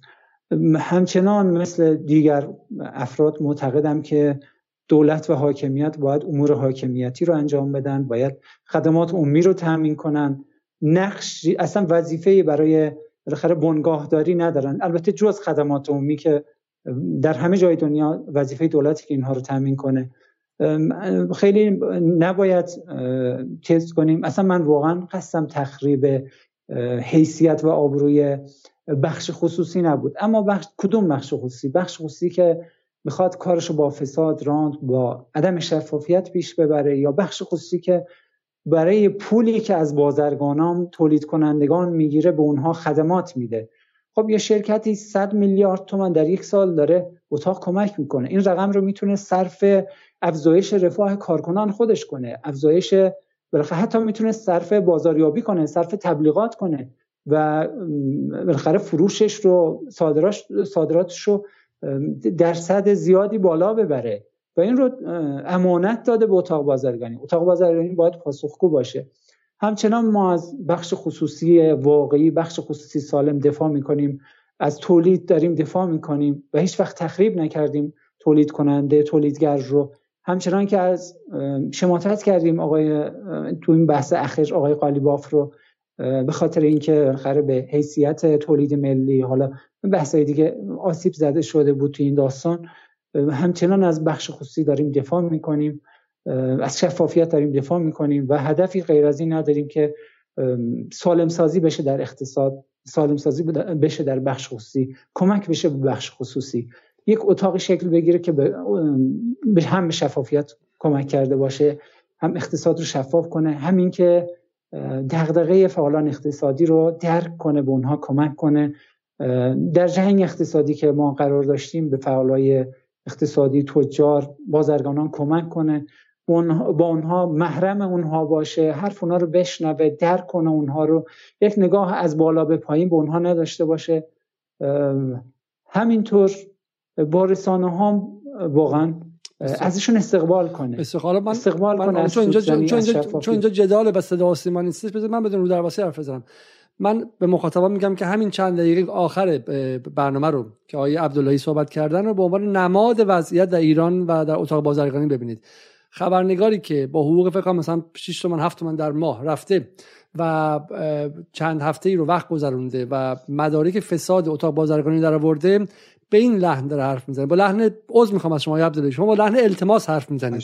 به جای اینکه صدات بلند باشه در مقابل فاسدین، در مقابل کسایی که 1500 میلیارد تومان، یعنی معادل، من حساب کنم معادل فکر کنم 1500 میلیارد تومان، بذار بگم چند سال کار شما میشه. خب 1500 میلیارد تومان تقسیم برای اگه شما مثلا چم 10 میلیون تومان بگیری تقسیم بر 12 معادل مثلا چه میدونم 17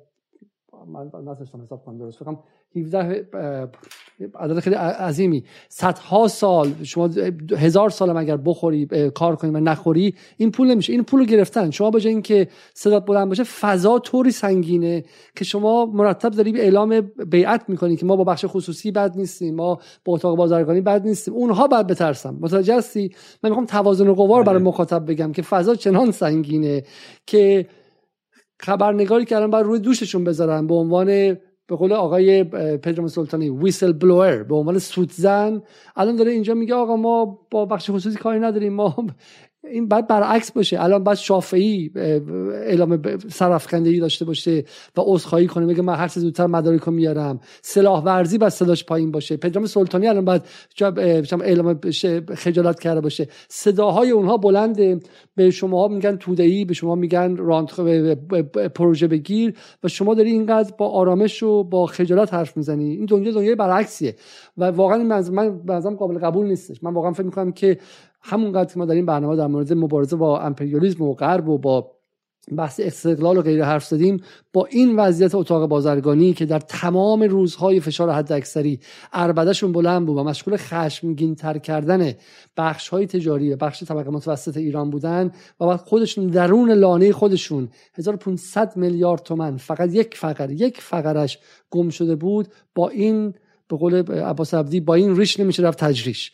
با این جماعت اقتصادی نمیشه اقتصاد مقاومتی که هیچ، اقتصاد معمولی هم نمیشه درست کرد. با این جماعت تو آمریکا بذاری، به نظر من این سطح فساد بیچارهشون میکنه و همینطور هم این سطح فساد و قلب کردن همه مفاهیم. اینها پرچمدار کلمه شفافیتن تو ایران، یعنی کسانی که خودشون ذره به شفافیت تن نمیدن و در یه چراغ قوه کوچیک شما در بخشی از کارشون انداختی، اینقدر آلودگی پیدا کردی. اگر بیشتر باشه، اگر واقعا در این کشور شفافیت باشه، خیلی خیلی بیشتر از این 1500 میلیارد به وجود میاد. اینها پرچمدار شفافیت و آزادی اقتصادی و غیره هستن و من مسئله رو اصلش رو در اینجا میبینم، در اینکه آقای رئیسی، در اینکه بخش‌های بالادستی نظام جمهوری اسلامی هم از بخش خصوصی اینجوری راندخار میترسه.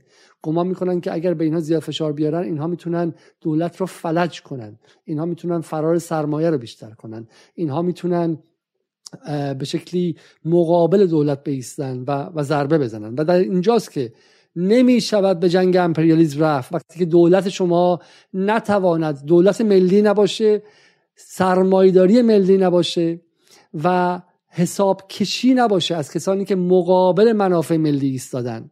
شما بعد از آقای رئیسی می‌خواستی که آقای رئیسی، اتفاقا شما در اونجا بعد میگفتی که ما اتاق بازرگانی به هر قیمتی نمی‌خوایم، ما بخش خصوصی دوز و راندخاری نمی‌خوایم که وقتی رانتش کمی کم میشه عربده میکشه و میگه این خراب شده. پدرام سلطانی یک جمله خیلی معروف داره، یک توییت خیلی معروف داره، اگه میشد همکارانم برام پیدا کنم، که میگه این خراب شده دیگه جای موندن نیست. به ایران میگه این خراب شده. خب وقتی که رانت کم شه، اون میزان ارز نیمایی از 10 میلیون بشه 1 میلیون دلار در سال، بعد ایران میشه خراب شده. و شما با اینها، با این ریش نمیرین تجریش، با این جماعت شما نمیتونید آمریکا رو مهار کنید در منطقه و مجبور به خروج از منطقه کنید. با این وضعیت، همین وضعیتی که هست، اگر چین شد، برای این بود که سرمایه‌داری ملی به وجود آورد که پای منافعی که اون حزب حاکم تعیین می‌کرد می‌ایستاد و اون منافع بود که اجازه داد که چین از فقر مردمش بیرون بکشونه، طبقه متوسط به اون شکل بسازه و دومین اقتصاد بزرگ جهان شه و مقابل آمریکا بیسته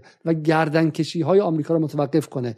با این اتاق بازرگانی شما می‌تونید تا 1000 سال دیگه مرگ بر آمریکا بگید، اما مرگ بر آمریکاتون از صحن‌های نماز جمعه به بیرون نخواهد رفت و معنای واقعی نخواهد داشت. اگه جمله میخواد بگه آقای عبداللهی بفرمایید که من میخوام برنامه رو تموم کنم. بله. حالا من نکته پایانی میخواستم بگم، در بیانیه ها و جوابیه هایی که اتاق بازرگانی صادر میکرد، 2 تا نکته خیلی جالب بود. یکی این که میگفت که این افراد دارن چنگ ناختن به چهره بخش خصوصی، میخوام بخش خصوصی رو تضعیف کنن و بخش زیرزمینی و بالاخره اقتصاد سیاه رو تقویت کنن. و نکته دوم میگفت که تضعیف نظام و تضعیف کشور هست. من واقعا نمیدونم آیا این اعضای اتاق بازرگانی هستن که همیشه نظام و حاکمیت و دولت، انقلاب، اقتصاد مقاومتی، حالا بحثای دیگه رو خیلی روی این بحثا چیز نمیخوام وارد بشم، اینها رو همیشه روحیه ملی، خودباوری ملی در شدیدترین شرایط تحریمی اینها بودن تضعیف کردن، یا این گزارش شفافیت بالاخره رسانه فرهیختگان بود که چهره نظام رو داره تضعیف میکنه. این که خواستار ورود قوه قضاییه میشه، اینجا استناد میکنه که این گزارش باعث ضربه به نظام و ضربه به حیثیت کشور و ضربه به اقتصاد ایران شده. این خیلی جالبه، این برای من خودم واقعا یه چیز جالبی بود.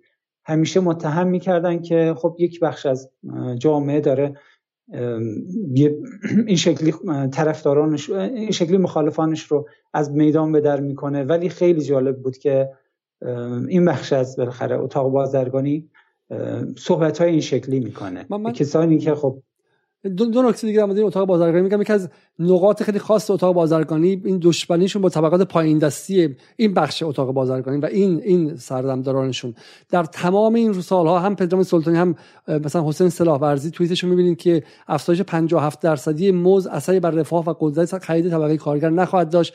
این تصمیم غیر مسئولانه و فاقد آینده‌نگری صرفا به معنای پایه کار رسمی طیف گسترده‌ای از کسب و کارهای کوچک و متوسط متکی به نیروی کار است که ستون فقرات بازار کار تشکیل میدن.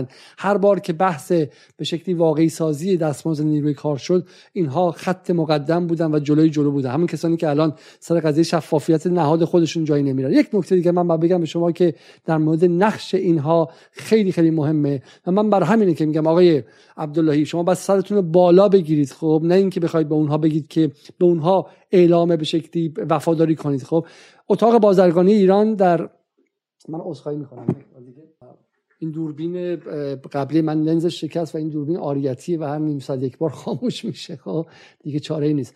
در تمام 8 سال حسن روحانی و در تمام 4 سال فشار حداکثری، اتاق بازرگانی ایران و رهبری فعلیش و سردمداران فعلیش به صورت خیلی خیلی مشخصی مقابل افزایش تراز تجاری ایران با دو کشور مشخص ایستادن، چین و روسیه.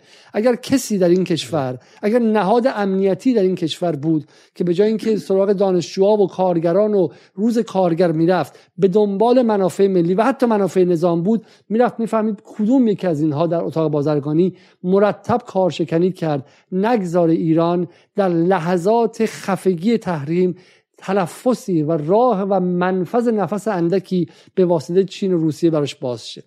اینهایی که میگن توده‌ای همون کسایی بودن کارشکنی کردن، نگذاشتن، چرا که میدانستن اگر ایران راههای تنفس دیگرش بسته شه، چاره‌ای جز سرخم کردن مقابل آمریکا نداره.